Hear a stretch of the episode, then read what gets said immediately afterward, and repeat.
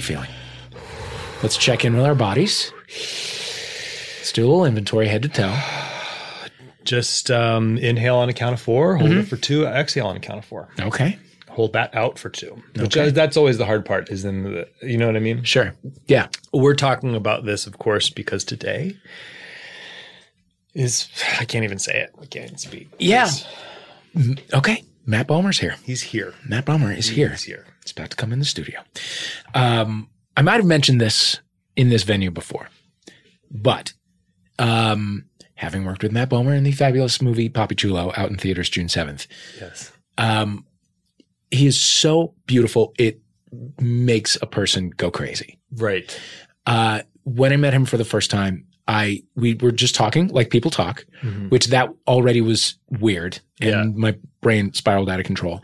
And then I was looking at him, and his angel, like his ange- his beatific face, right? And and I thought, like, am I am I looking at him too much? Am I looking too deeply into him? Right. Uh, and then I got self conscious, and then I just started looking at other things in the room like a Yeah. crazy person. So I just I want you to be aware. He's very good with this. He's he he will put you at ease. Okay. Okay. He understands the responsibilities that come from being a very hot person, and he and he he's he takes them seriously. Okay. So we're gonna have a good time. I, I guess I feel like I'm in good hands. I think he's yeah he's he's he's got us. Can we He's talk about your work in Papi Chulo, by the way? Because if you don't know this, Dave Holmes Yeah. uh, appears in. Uh, so Papi Chulo, by the way, is uh, written and directed by sweet, sweet, sweet, sweet, sweet, sweet angel Mm-hmm. John Butler. To call John friend of the show doesn't even do it. He's He's a cousin of the show. yeah, He's a oh, sibling of the like show. a close, close cousin of the show. Yeah. Um, and uh, he yeah he wrote and directed this. Mm-hmm. Matt Bomer stars in it.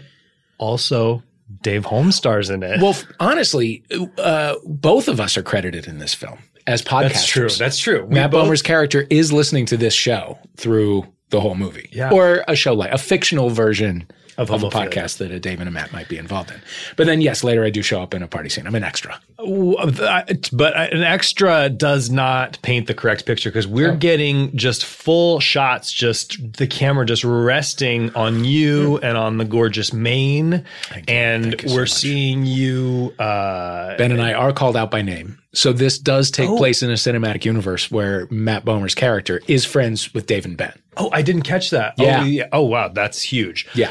Um, someone's buzzing in. I think to maybe say he's here. Oh my God. the studio is freaking out. Yeah, we're a buzz. We're a buzz. There's no doubt about it. Before we get into the interview, Mm-hmm. uh, just a couple other things for us to catch up on. Last time we saw each other, Yes. we were at RuPaul's uh, Drag Con. DragCon downtown. Yep. Interviewing Nina West. That episode is coming to you soon. Mm-hmm.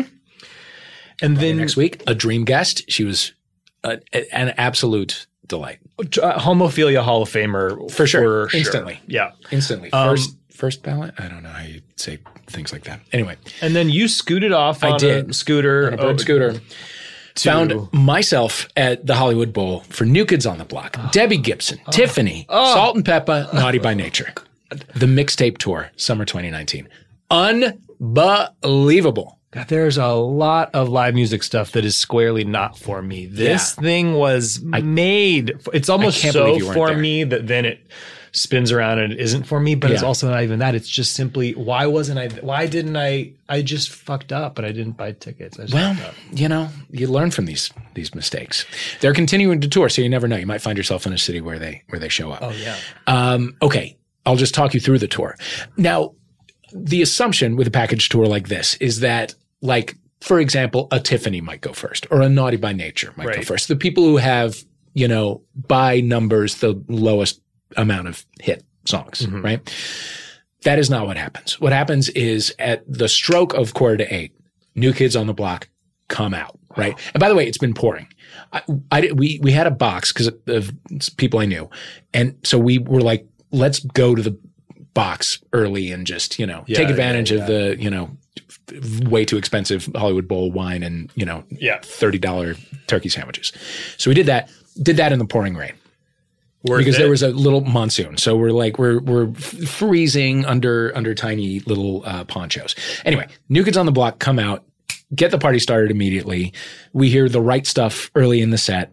Uh, they then leave. Tiffany comes on. Oh my god. Then there's another stage behind you, Matt. That you didn't What? even see. There's a stage in the middle of the crowd, and suddenly New Kids are there. What? Yes, yes. Oh my god! And, And so, then and then it's Debbie Gibson over there, and mm. then and then more New Kids, and then Salt and Pepa for a minute, and then they throw to these cameras that are quote unquote in the dressing rooms of the New Kids, so you get to see them all with their shirt off. oh wow! right? And then they do skits. And people, it's it, they basically are just there with their shirt off, and they great. acknowledge the camera briefly, and the crowd goes fucking crazy. sure. Uh, How they then, look? I'm sorry to interrupt. Um, I will. Uh, they they look okay. Joey is an angel from heaven. Yep. he is he he is in his voice is perfect. Uh, his face is is like he, he's He's still got it. he's still got it. have Jordan still they've all still got it. Sure. Um, you know, Danny Wood looks like bacon. Yeah, but like he always kind of did. You know And what I mean? He's meat. bacon? He's meat. Yeah, Yeah. the bacon is having a real moment. Um, Donnie Wahlberg, Kino tape on the shoulder, shirt off constantly. Keynote. What? Kino tape, like Kino what tape? uh, what like CrossFit people use. oh, what is that know. for? I have never known. I've yeah, never I known. forgot about key, keynote tape. Kino tape. Huh. I think that's what it's called. Anyway, uh, yeah, it it was completely completely bananas. It culminates in a mashup of uh, "Push It" and "Hangin' Tough." Oh my god. which then leads into a song called 80s Babies, which frankly is not that great. Uh, but then all of the acts come out and sing it together. The whole the whole thing starts with the Illtown Sluggas, which is one of Naughty by Nature and like his nephew or something. And oh. they're essentially like bar mitzvah DJs, right? Ah. So they play the hook of a million songs and it's like girl talk, but right. 25% of that like it's just the hooks Yeah, and they're yeah. not mashed up with anything and so it's just so it's all kinds of like you know 40 year old former new kids on the block teens like waving their arms to you know living on a prayer Oh man. it was completely insane and uh t-shirts started at $50 45 I believe that, and and also, am I correct that that as soon as they started, the clouds parted and Oh, the rain course. stopped? Yes. God, a, feels- a, a beautiful rainbow came and ended right in the middle of the Hollywood Bowl stage. It was uh, it was great. We got to get Jonathan Knight on this show. we do. We've got good Jonathan Knight call. on the show, yeah. Really good call. Lance Bass makes an appearance. I think just in the LA one.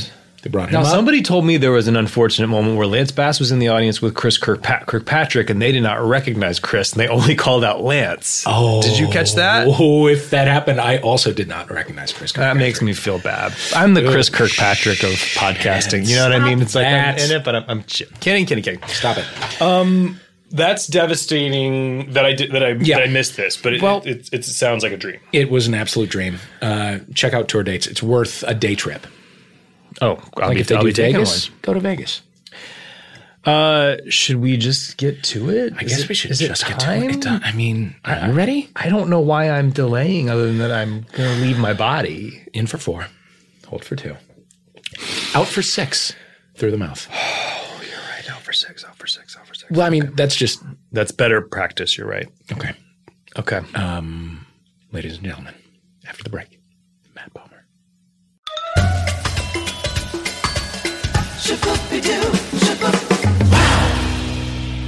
We are back with Matt Bomer, Hello. who is who is hydrating Staying this hydrated. moment in time. Yeah, I yeah. caught you in mid sip, but you handled it like a pro. Thank you. May I ask what's going on in that bottle over there? Because it's it is a um I see a It's lemon, cornucopia of, of health going on here. No, it's just some lemon. just lemon water, Yeah, just some lemon not water. a cleanse.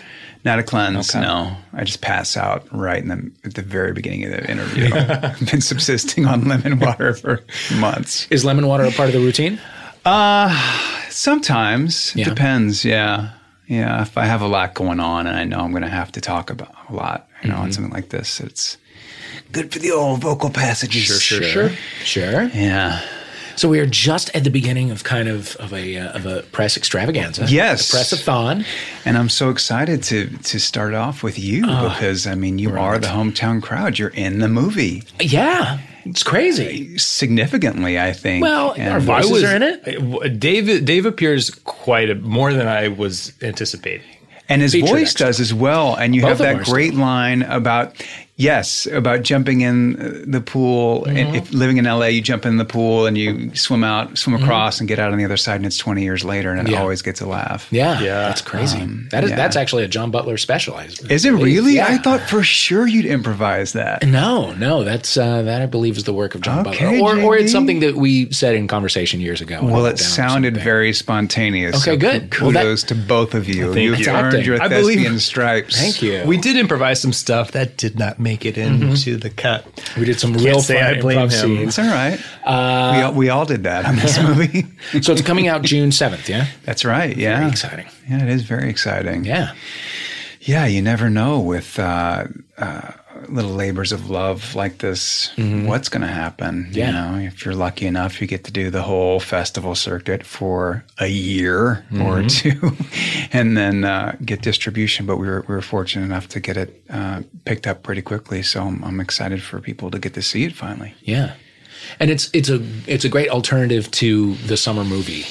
I'll say, You know? yes, Yeah. It's- yeah, it is definitely not, a Marvel movie, Right, you are not a superhero. I'm Yeah. not spoiling anything Yeah. by saying that. Yes, Uh, it's a very human, very fun movie. yeah. What have you, uh, What else have you watched lately that you have loved? I just started getting into that show, Dead to Me, which I really am loving. Me too. So far, as long as you're willing to sus- suspend your disbelief a couple times, I Yeah. can really get you. And I, I think both those actresses are doing some of the best work of their careers. Yeah. and those are impressive careers to begin with. Um, I broke my leg skiing uh, about seven weeks ago, so I had to be still for the first time, which is not easy for me. And so I finally binged all of Game of Thrones. Oh wow! okay, I actually eventually skipped over uh, episodes and certain seasons. I think I made it through the first four seasons um, unobstructed, just every episode. And then I started just kind of parsing it out. I, I researched which ones I had to watch in order to really get the through line of the show. and did you watch all the way through to the end? I did, yeah. Are you satisfied with the ending? I actually was. Yeah. I, I- mean, I, I, I'm jumping on the bandwagon so late here, so I can only imagine what it's like to have been a fan of a show like that for, what was it, 10 years? Yeah, nine, 10 years. 10, nine, 10 years. So, uh, and there's just no way you're going to please everybody. Right. But I thought there were surprises. I thought there were, it wasn't really all wrapped up in a neat bow and, and, um, but there was resolution and, you know, I mean, everyone has their own opinions about Daenerys and what's going on with that, and that's a whole different conversation. But um, in terms of just wrapping up the show, I thought they did a pretty solid job. Yeah. It doesn't have to be unbelievably grim for every single character for it to be real. I agree. Now, I, I watched one of the reasons I did is because my brother-in-law, who I adore, is is the biggest fan. Like, I had to get him a mead maker one year for Christmas because he's like that into Game of Thrones. Wow. He's Irish, and um, he. Uh, I wanted. To, he was in town when the finale aired, so I wanted to be able to watch it with him Oh. while he was staying at our house, and he was not satisfied. Really?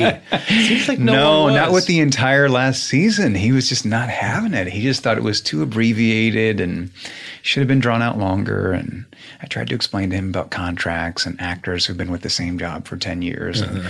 what that means in terms of, you know, scheduling and them mm-hmm. wanting to be free and all that. But mm-hmm. uh, he wasn't having it. Yeah. I, you know, I, I was always in and out on that show, and I thought the, the end of it was perfectly fine. Yeah. I know it's not a hot take. I That's literally a lukewarm take. But my thing is I've never seen the show. Yeah. So I'm one of those people who's that's my hot take. Mm-hmm. Trying to build a whole personality around having never seen Yeah. Game of Thrones. yeah, what did you what did you grow up watching? Oh, one more thing. Sorry, Oh, I don't yeah, mean yeah, to, before I don't mean to before we pass over this. I saw Booksmart this Okay. weekend. Oh, me too. I loved it. Yeah, I was blown away by Olivia Wilde as a director. I mean, I, I, I did a film with her years ago. We didn't have scenes together, but I met her a little bit then. So I had high expectations, but I think what she did with that material was phenomenal. And the cast was so great. And we actually, my husband's goddaughter is Billie Lourd. Who uh, is, is amazing in the movie and hilarious. And so we all went uh, together to the theater to watch it, and that was a really incredible experience. It's so much fun. You haven't seen it yet? I haven't seen it yet. No. Oh, so worth it, and and Yeah. another great um, alternative to the blockbuster. Like, Yeah, it's a- yeah.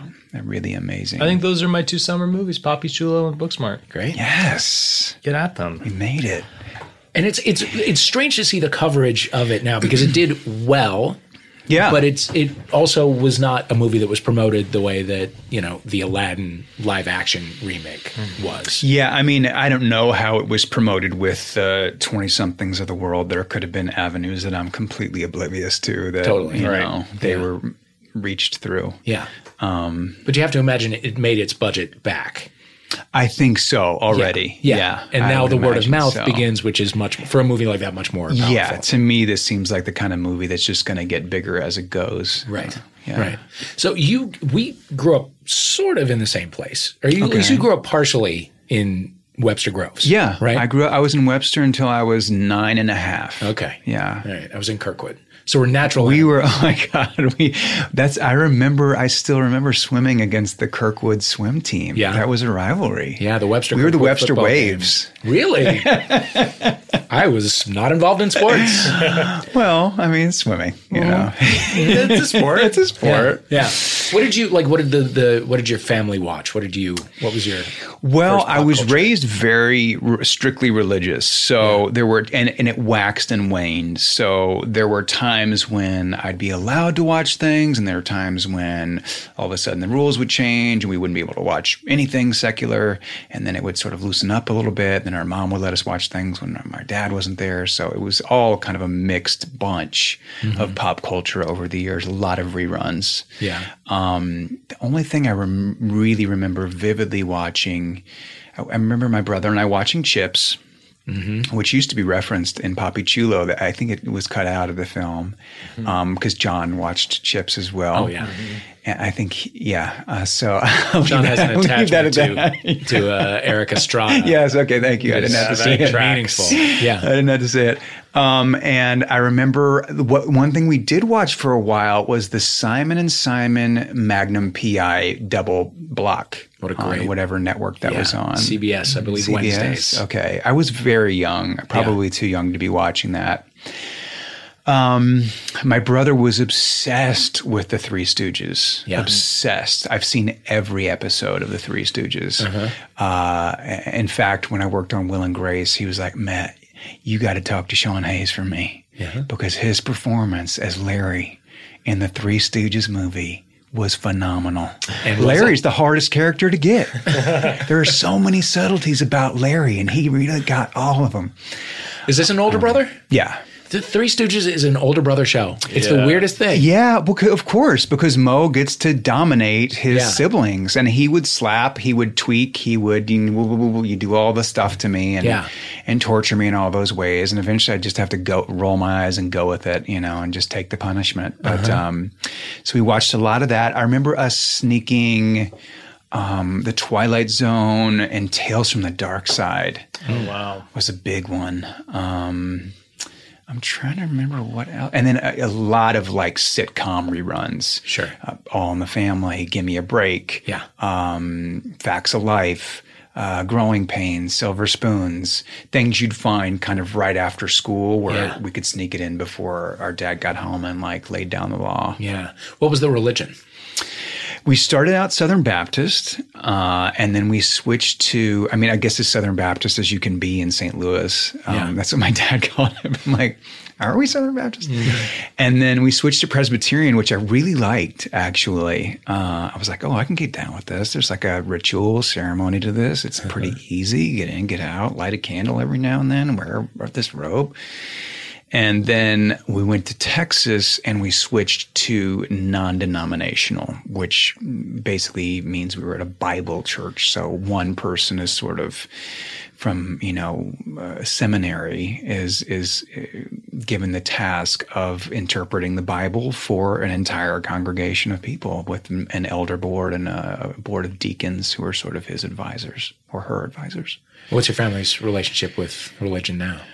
They're still pretty staunchly Christian. They still belong to the same church we Yeah. joined when we moved to Texas. Yeah, they've been through I don't even know how many pastors there and and and uh, my dad has I mean to his you know credit. He has always given ten percent of everything he's ever made to their church or charities. Wow. Those are his agents and managers in a way. That's what I said to him. He was like, "Are you tithing?" I was like, "Yeah, to my agents and managers. That's where my ten percent Yeah. goes." Were you on board for the ride as a kid?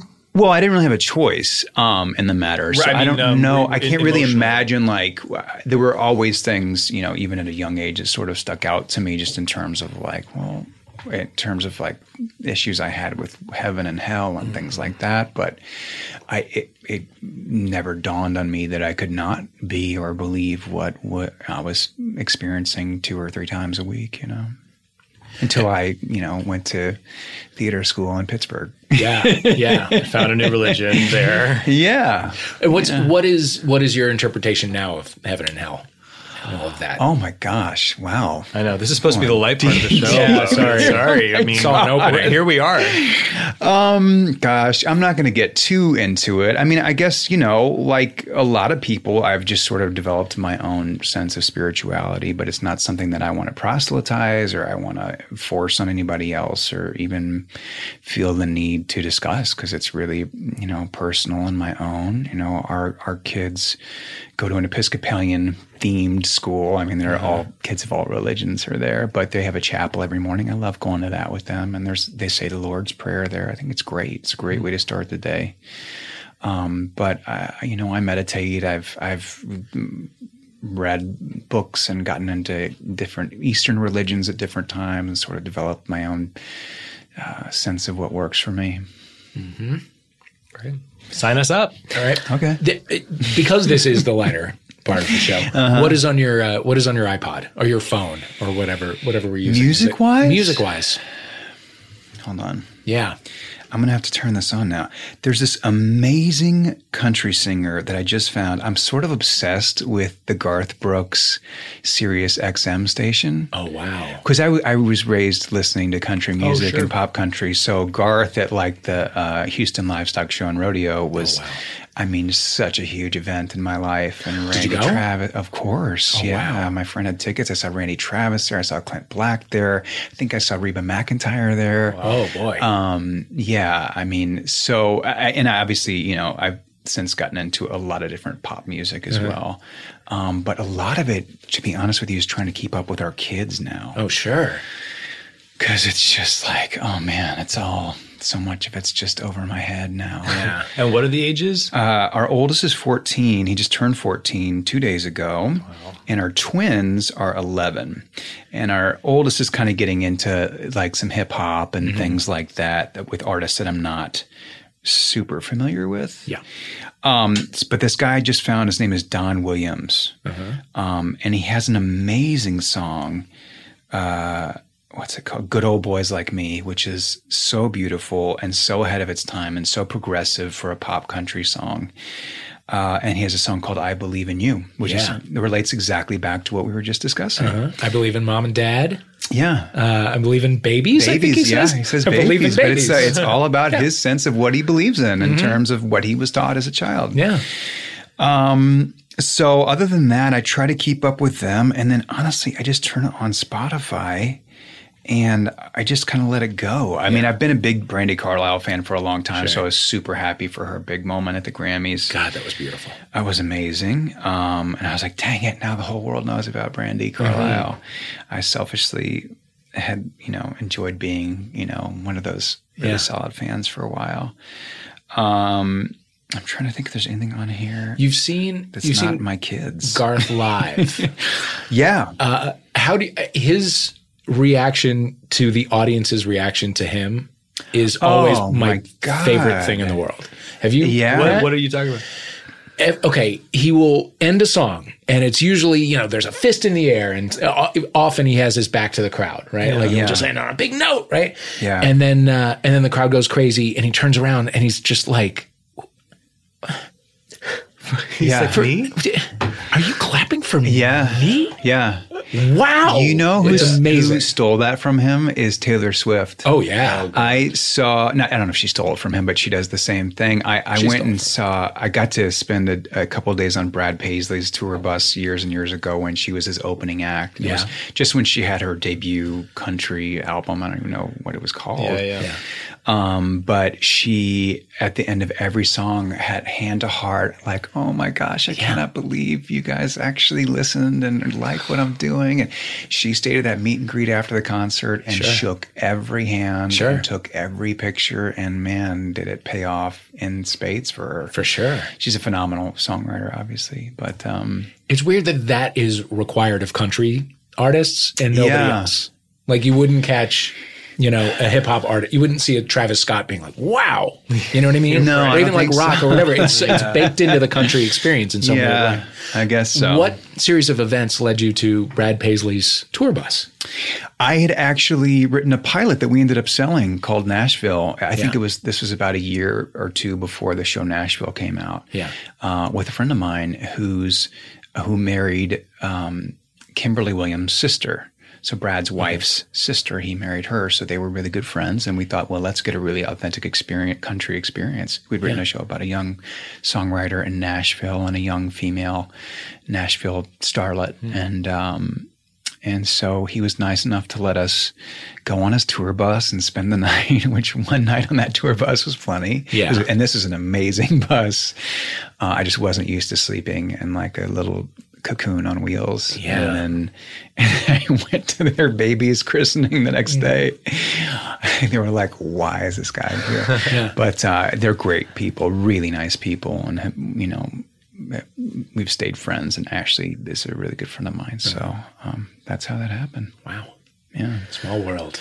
Let's take a quick break Yeah. and we'll be right back with Matt Bomer. Okay.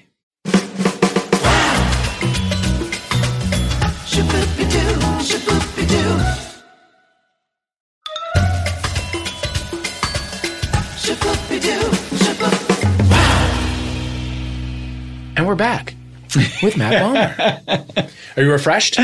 So refreshed. Did you have a moment to reset? I really did. I Okay, feel like a brand new man. Good, good, good. That's important. Matt, what is your current relationship status? Just kidding. I'm just um what how how long have you been married? We were married in 2011, uh, which is when it became legal in New York, which was before California. Right. It was that brief window in California, and I was working in New York when that window happened, and we missed it. So the second it became legal in New York, we're like, we better do this before they turn it around again. Yeah. And thankfully, that didn't happen. But together much longer than that. Yeah. Yeah. How did you meet initially? We met through a mutual friend uh, who'd been trying to set us up for years, and I said no because I didn't know Simon. I'd never met him. I knew he was supposed to be this amazing, dynamic, handsome guy, but I, at the time, had like a no one in the business policy. Um, and I thought, publicist, oh man, this guy's going to be in like a Calvin Klein suit and on his Blackberry the whole time. That's how long ago this was. And, uh, and so eventually after a few years i was like man if this guy's still asking or you guys are still trying to set this up let's do it. And so we went and had a barbecue at a mutual friend's house lee pace. I don't know if you know that actor who i went to high school with. And uh and that was it. And then we really haven't been apart since.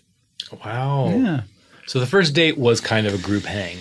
It was the three of us, yeah. So it was intimate, but also with an intermediary, which is kind of a nice way to do it, I have to say. At a party, there could be too many distractions, or if there were too many people involved, it could be too many distractions. Wow. Did he at some point be like, guys, I'm gonna just not be here and be the third wheel? It, whatever happened was really organic. Nothing felt forced or like, oh no, now he's leaving us alone to talk. yeah, yeah. it just felt really easy, you know? Yeah. And what was uh okay, so you went off to to school after Yeah, after Texas. I did. You went to Carnegie Mellon? Yeah, I don't even think I applied to a school in Texas. I think maybe, I think maybe I got into SMU, but I knew that I I needed to kind of get a, a ways away to sort of find myself. And Yeah.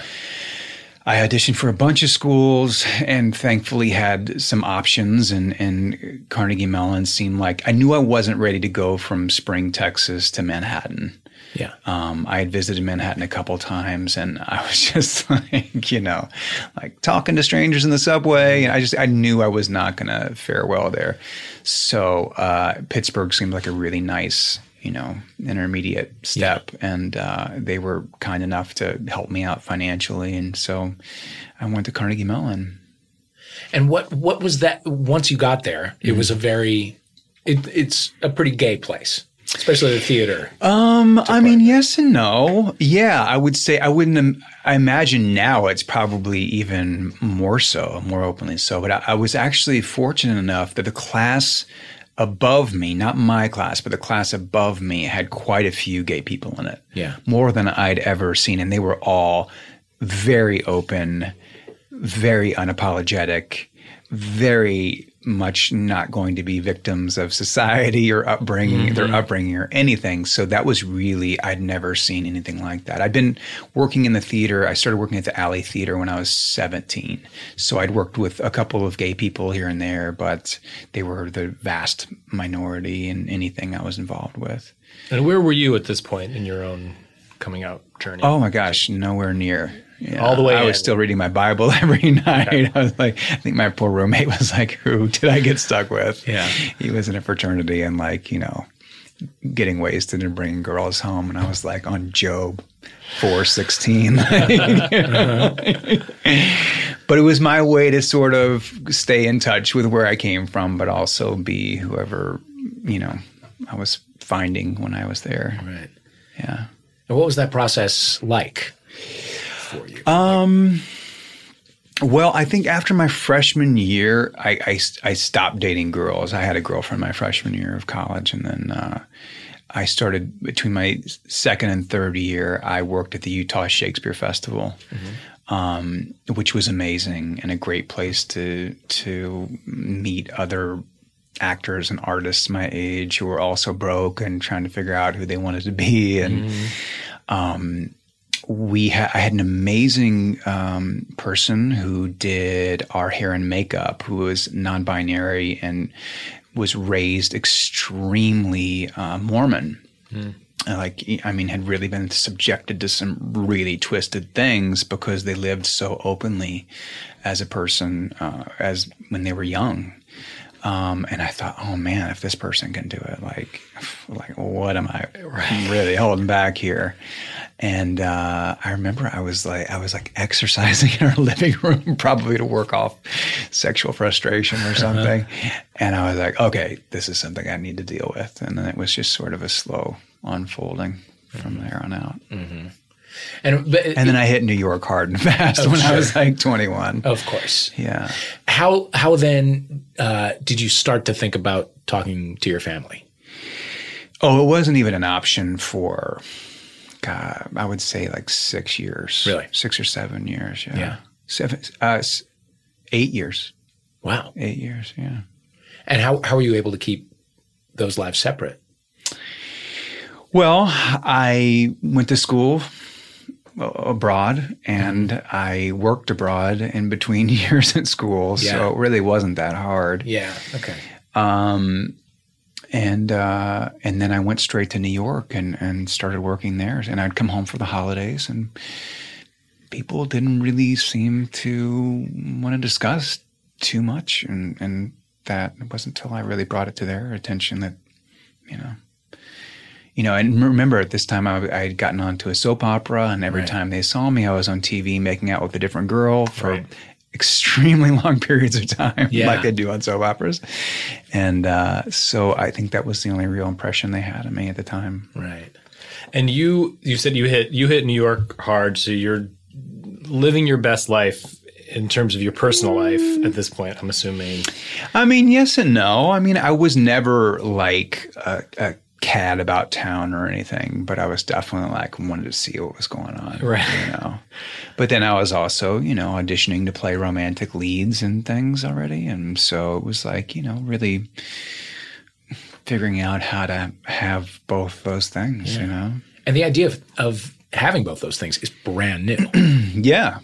I mean, it really It is. wasn't even brand new at the time. Yeah. It wasn't an option at No. the time, really. Yeah. Right. You could you couldn't have both things. Yeah, Right. it was really uncharted. It's just the last couple of years that that's even been Yeah, possible. I think so. Yeah. Yeah. And so were you kind of surrounded by um, voices and forces in your professional life who knew that you were gay and just clarified, just so you know, this will not be uh, being out will not be an option for you as long as you have this career. Yeah. Particularly early on. Right. Yeah. Um, I mean, there, to be honest with you, there was only one job where I, I was ever so uncomfortable with on-set banter or whatever else was going on that I was not my most authentic self with the people I was working with, and it was purely for my own self-preservation. Um, but in terms of the business, yeah, I got some really twisted messaging, really twisted messaging all the way up until like 2005, 2006 from certain people in the business.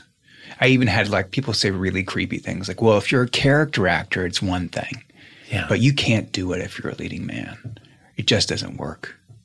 Yeah, what does that mean? I guess it just means like people need to believe that they have that they can fantasize. If, if you are a straight woman, you can fantasize that this person is an option for you, and knowing that there's any other reality in their personal life shatters that, and Right.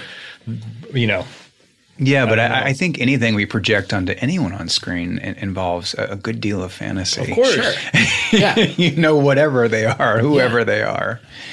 So uh, I don't know why there would be that sort of delineation, um, but Yeah. It's just fear of the unknown. yeah, And it yeah. just took people being, it took people like you being out and just living it and proving Yeah. it wrong Yeah. to prove it wrong. And so, what was there a breaking point for you? a breaking. point. Well, I, I mean, was I'm in the middle of an audition. I just said, I can't take this anymore. Enough's enough.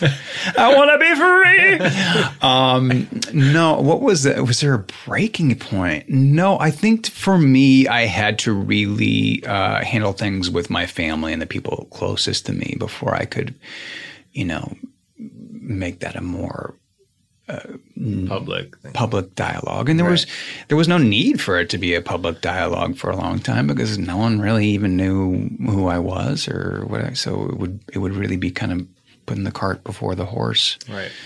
Um, but in terms of my work life and working with people it was never something that I was like yeah I'm gonna go home to my girlfriend Christine tonight and like you know oh you'll meet her at some point we're just like we're kind of like on the rocks right now but whatever um, it was never that situation you know So how, how did you have the conver- How did you start the conversation? What which conversation? With your parents. With my parents. I wrote a letter. Did you? Yeah. Yeah, which in retrospect was I think was the right thing to do. Yeah. Yeah. It would not have gone uh, I think that it could have gone in a really wrong direction had I tried to handle it in person by myself in semi-rural Texas. Right. Emotions run very high. Well, yeah, I, I don't, you know, I just don't think people knew how to. It was so out of their wheelhouse, you know, so out of their realm of possibility of understanding, and you know, And it, so this came out of the blue for them. They did not suspect they. I'm I'm sure on some level they must have suspected something, but it it, it did seem to really, you know, shock them. So But I take it they wrote back to that letter eventually. It was a long time. Yeah, it was a long time, and uh, it was a, a long uh, path to getting ourselves back together. And and and um, I'm so thankful that they were able to open their hearts in the way they have over the years. And it's you know it's still a work in progress, um, but they're a, a big part of our life now and a big part of my life. And uh, they I think they love my husband more than they love me. And they love our kids. And to be honest with you that's all I care about. Yeah. so Yeah. uh, they're great grandparents. So Was it? Do you remember a moment when it began to kind of thaw a little bit? Honestly, I think a lot of it had to do with me coming out publicly because I think a lot of their fears and concerns were and and maybe I don't want to even speak on their behalf because I've never like solidified this with them, but I, I think they were worried about what people in their lives would think if they heard, because they were these you know beacons of the church community and and um, still are. And I think what they found was that nobody really cared. Yeah. and I think some of the people they thought would care the most cared the least, you know. But I mean, my mom and her all of her church girlfriends came and saw the boys in the band this summer and loved it. Yeah. So um, I think we always fear the worst, maybe, and and I think once they realized, oh, this really isn't such a big deal, even outside of our nuclear unit. I think it was just mm. So it was less a case of, ha- of, of having to like deconstruct ev- all of their beliefs about homosexuality and more just a case of like them knowing and loving you. Well, I'm sorry. What was the question? I mean, it, right, I, I think for, for the, in terms of their acceptance, right? Yeah. Yeah. You know, I mean, I hate to even speak uh, on their behalf too much because that's an unfair thing that happens where, as an actor, you get to answer all these questions right, from right. your point of view, uh, and you don't really get the inside scoop on them. And I, do, I would never portray them as hateful or ignorant people because they're neither. I mean, they are some of the most generous, giving people who spend their free time at like shelters and like building bunk beds for single moms and things. I grew up doing those kinds of things with them, so that's just not even a, a quote a quotient of who they are. Right. Um, I think you know that maybe would be their story to tell, like why it was so shocking and how they came to terms with it, you know. But I know it's not an uncommon thing, you know. That's why I talk about it in general because I know it's not an uncommon story, and I know a lot of people who are terrified about it, and I know are still afraid to talk to their families about it, and I know people who you know, uh, have told their families and, and haven't had a happy ending. So um, I just share that story for whatever purpose it serves in anybody's life. If they're like, you know, in Omaha right now going, oh my God, how am I ever going to tell my parents? Yeah. How did they engage with uh, the boys in the band? So my mom and I want to say three of her friends, some of whom I've known since I was a child, all came to see it and they loved it. They thought it was hilarious. They thought it was, you know, sad as it is and and but they were just on board, man. They were like really into it. Um I took my mom to Joe Allen's beforehand, and then we hung out afterwards. And went. I think we went to Bar Centrale afterwards, and she had a Cosmo. and uh, yeah, they responded really well to it. I, I think in a in a strange way. I mean, that play is fifty, almost fifty one years old now, um, but I think they're able to understand a lot of the point of views of the guys at that time because you know they grew up not far away from that era. Right. Yeah, I mean, it is ste- all those characters in, are steeped in that kind of, you know, Yeah. pre Stonewall self-loathing. Yeah, yeah, and that yeah. can't, you know, exist in the way they want to exist outside the confines of this space. They're Yeah. all trapped in this space with all their animas, and they can't, you know, Yeah. are climbing the walls to Yeah. get out. This groovy apartment. Yes, very groovy apartment. It's beautiful. Yeah, that And we're set gonna- was amazing. We're getting more boys in the band soon. Yeah, right? I Are- start in a, a few weeks. Wow. Yeah, Where? I, uh, we're making a film of it for Netflix. okay. Yeah. Joe Mantello's directing. They brought the whole cast back, which was essential for me. If Yeah. it, it Yeah. was like that way or the highway. I think pretty much for all of us, um, because it was about kind of trying to recapture that experience in a different medium, and not something I ever thought was going to come to fruition, but it did. And and uh, yeah, that'll be my summer here in LA on a soundstage, doing the boys in the band. Wow. I'm so excited for that. Yeah, we'll see. I, I'm so excited. I'm, I'm really excited to be a part of Joe Mantello's return to filmmaking um, and and to work. I've never gotten to work with the same group of actors and the same director in a different medium on the same project. I don't know if that's ever happened before. I know the original movie had the same cast but a different director. I think so. Um, that's going to be interesting just to see how the film changes how performance, Yeah. rhythm, tone. How did all of you guys handle it? Like bathing in that sort of that 1960s kind of gay panic. I really had no idea what to expect, to be honest with you, because I, I knew a lot of the guys. A lot of guys I've been friends with. I known. I went to college with Zachary Quinto, so I'd known him since I was eighteen. But um, and uh, I'd known Andrew and Jim, and but a lot of the guys I didn't know, and I just thought, oh my gosh, what's it going to be like getting all these gay guys together in a room? Like, is this going to be smooth? And everybody just came to work. You know, everybody really brought so much work to the table. We were all off book on day one of rehearsals, which we needed to be because we had a very abbreviated rehearsal period and. uh not very abbreviated, but we, a couple weeks shorter than what you'd normally have for a Broadway show um, and so I didn't know. I I knew it was like really kind of starting to gel at rehearsals, and the cast was getting along well, and everybody was kind of there, really doing their thing. Um, but I didn't know if it was going to sell tickets or not. I had I had no clue. I was like, "Mm, we could close in three weeks, whatever. This is my Broadway debut, you know. But uh, just getting to do a show for like a night is a great thing for me. Um, and then when it sold out, it was just like I, I kind of was flabbergasted in, in the in the most appreciative way. Um, I mean, it's Joe Mantello and, and a lot of actors whose work I've respected for years and years. So I wouldn't say it was sh- shocking, shocking, but just the fact that so many people would come and see an entirely out group of actors do this play. Um, I'm not sure if they thought it was going to be like Sheldon from The Big Bang Theory and Neal Caffrey from White Collar on stage together or Yeah. with Spock or something.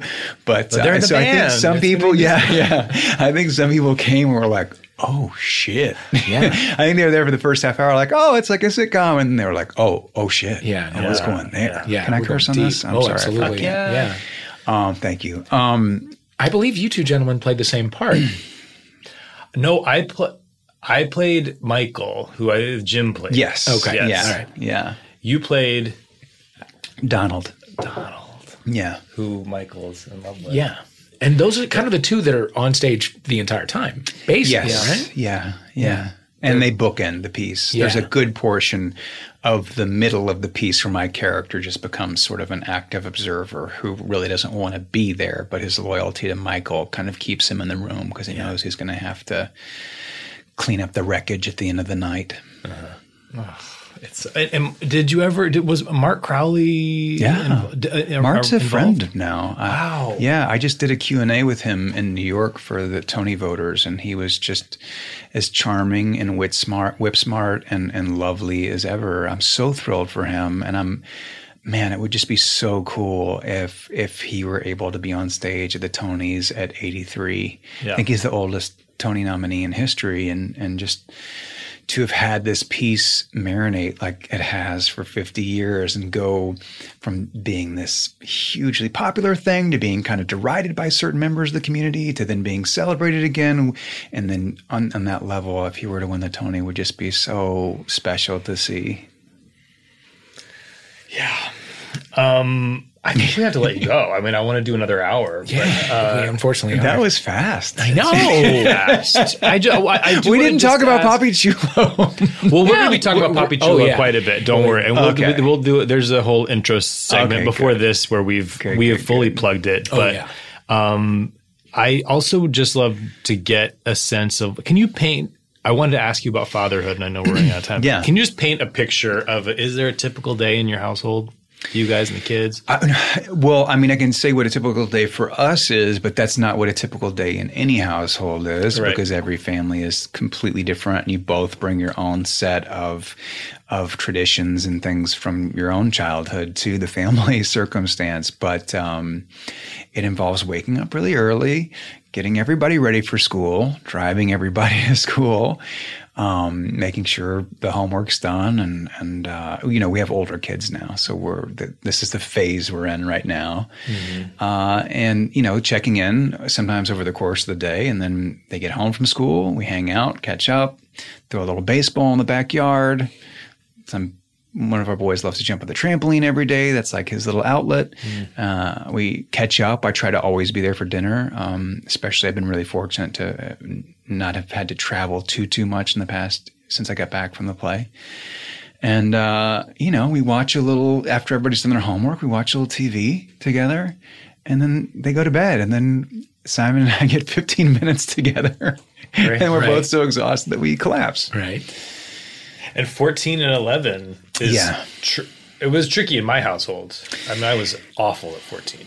Well, I mean, who Yeah, like- who isn't? You know, who didn't have those awkward years? We're we're very lucky. Our oldest is a great kid, and uh, but you know, fourteen comes with its own set of changes, and and so much is just in flux in your body and socially, and boys and girls are starting to become more attracted to each other, and and and boys and boys and girls and girls. Um, but so it's just a lot of transition. And so, uh, you know, half the battle as a parent is just kind of like staying in the loop, you know, and kind of staying, keeping the communication going. So it's not just monosyllabic grunts and, um, you know, that actually feel safe kind of opening up to you about what's going on with their peer group and things at school, things like that. But all kids, I think what you have to learn is all kids, especially boys, are they're going to mess up at some point, and you know it's really easy to get into a really righteous mode. And then I look back when I was their age, and I'm like, oh my god, I was like already sneaking cigarettes behind my school, like at 14. so Yeah. like they're fine, Yeah. Yeah. they're fine. But before we let you go, Papi Chulo. Yes. When you got the script, what what was it that that jumped out that made you go like, I have to do this? Ah, oh man, I, I thought it had this wonderful, subtle comedic tone throughout that wasn't forced. That was sort of like a almost like an episode of Curb Your Enthusiasm, where you knew there were real emotional and character driven stakes going on that that hadn't quite bubbled to the surface yet. I found the the tension, the comedic tension in the character really interesting because he wants to be this placid, everything is incredible uh, guy on the exterior, but in inside he's just dying. Uh, and I thought that, oh man, if I could just get his pathos and like start from there, and then let all the comedy happen from a place of pain, then it could it, this could be really fun to work on. And um, I met with John, and he was just so lovely and collaborative from the get go, and and funny. And I love the way he worked and how permissive he was, and and um, but he also had such a strong sense of vision. And um, that crew it was an irish crew who were just the, the loveliest people you could ever hope to work with. Uh, i wish i could do every movie with them. And it was really uh, just a really pleasant fun enjoyable shoot. I actually had so much fun shooting this movie that I kind of stalked it for a while afterwards. Yeah. I took our kids rowing on the lake where Ernesto and my character Sean row. Really? I, I went hiking in the places where he hiked and I was like, this is for like two weeks after we wrapped. And I was like, Matt, like, this is weird. You got to let this go now. Oh, that's beautiful Um, though. but I'd had such a, it was such a high getting to do this piece. And then it, it was so quick. And then everybody was just gone Right. you know, they were all like back to Ireland, and I was just left here alone in Yeah. LA. Uh, I mean, I had Alejandro, and I went and saw his play, and we hung out and things, and but um, I just had a hard time letting it go. It's it's so warm and nice that watching it, you kind of have the same experience. You just I kind of want to so. live in it. you know? yeah, it was really uh, a, a special project from the get go, and, and I'm just glad that it was able to find a home and, and be out there in the world, and, and, and that people are going to be able to go to a theater and buy popcorn and sit down and watch. Sean spiral into a complete existential breakdown. I'm getting a WhatsApp and message. Ernesto save You're him. also going to get to see Dave Holmes dancing Yeah. uh, in the party scene. It's Very true. Yeah. Yes, you will. Dave Holmes mix, making a couple strong appearances. Yeah, and, and strong character choices, which we'll we'll discuss Yeah. after. I don't want to Yeah. spoil Yeah. anything, but Yeah. yeah, I think the sequel is going to be about the Dave character. that It's is what I am pitching. Yeah, vision. June Yeah. seventh, Papi Chulo. June seventh. Matt Bomer, thank you so much. Thank you. What a Thank you for having uh, me. This was so short and sweet. I appreciate it. Thank you.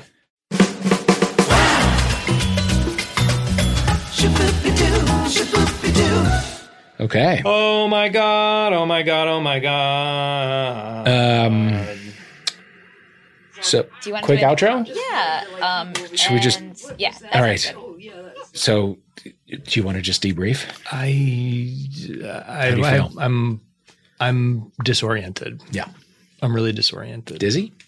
You know what the best part of that was is that the room is set up such that we sit, you and I sit next to each other, and the guest Yeah. sits uh, directly across from you. Yes. So there's a little more distance, and because they're most direct, you're getting more eye contact than I am, Is that true? which is helpful, Okay. especially with something like this. Beautiful eyes. the piercing, and the piercing nature of the blue eyes.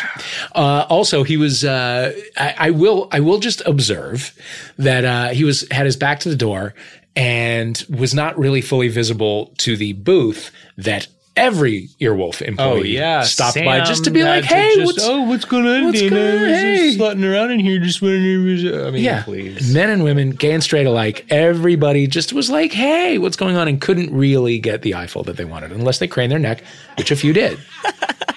it's the truth. You, eh, eh, eh, you got. If you did crane your neck, you got a vision Mm-hmm. in lavender. Oh, yes. And uh, the man is a brilliant actor. Uh, his work in Papi Chulo is so it's so beautiful. It's such a sweet movie. June seventh. Uh, everybody go see it. So that small.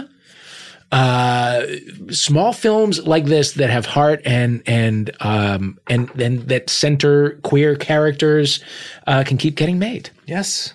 Go see it.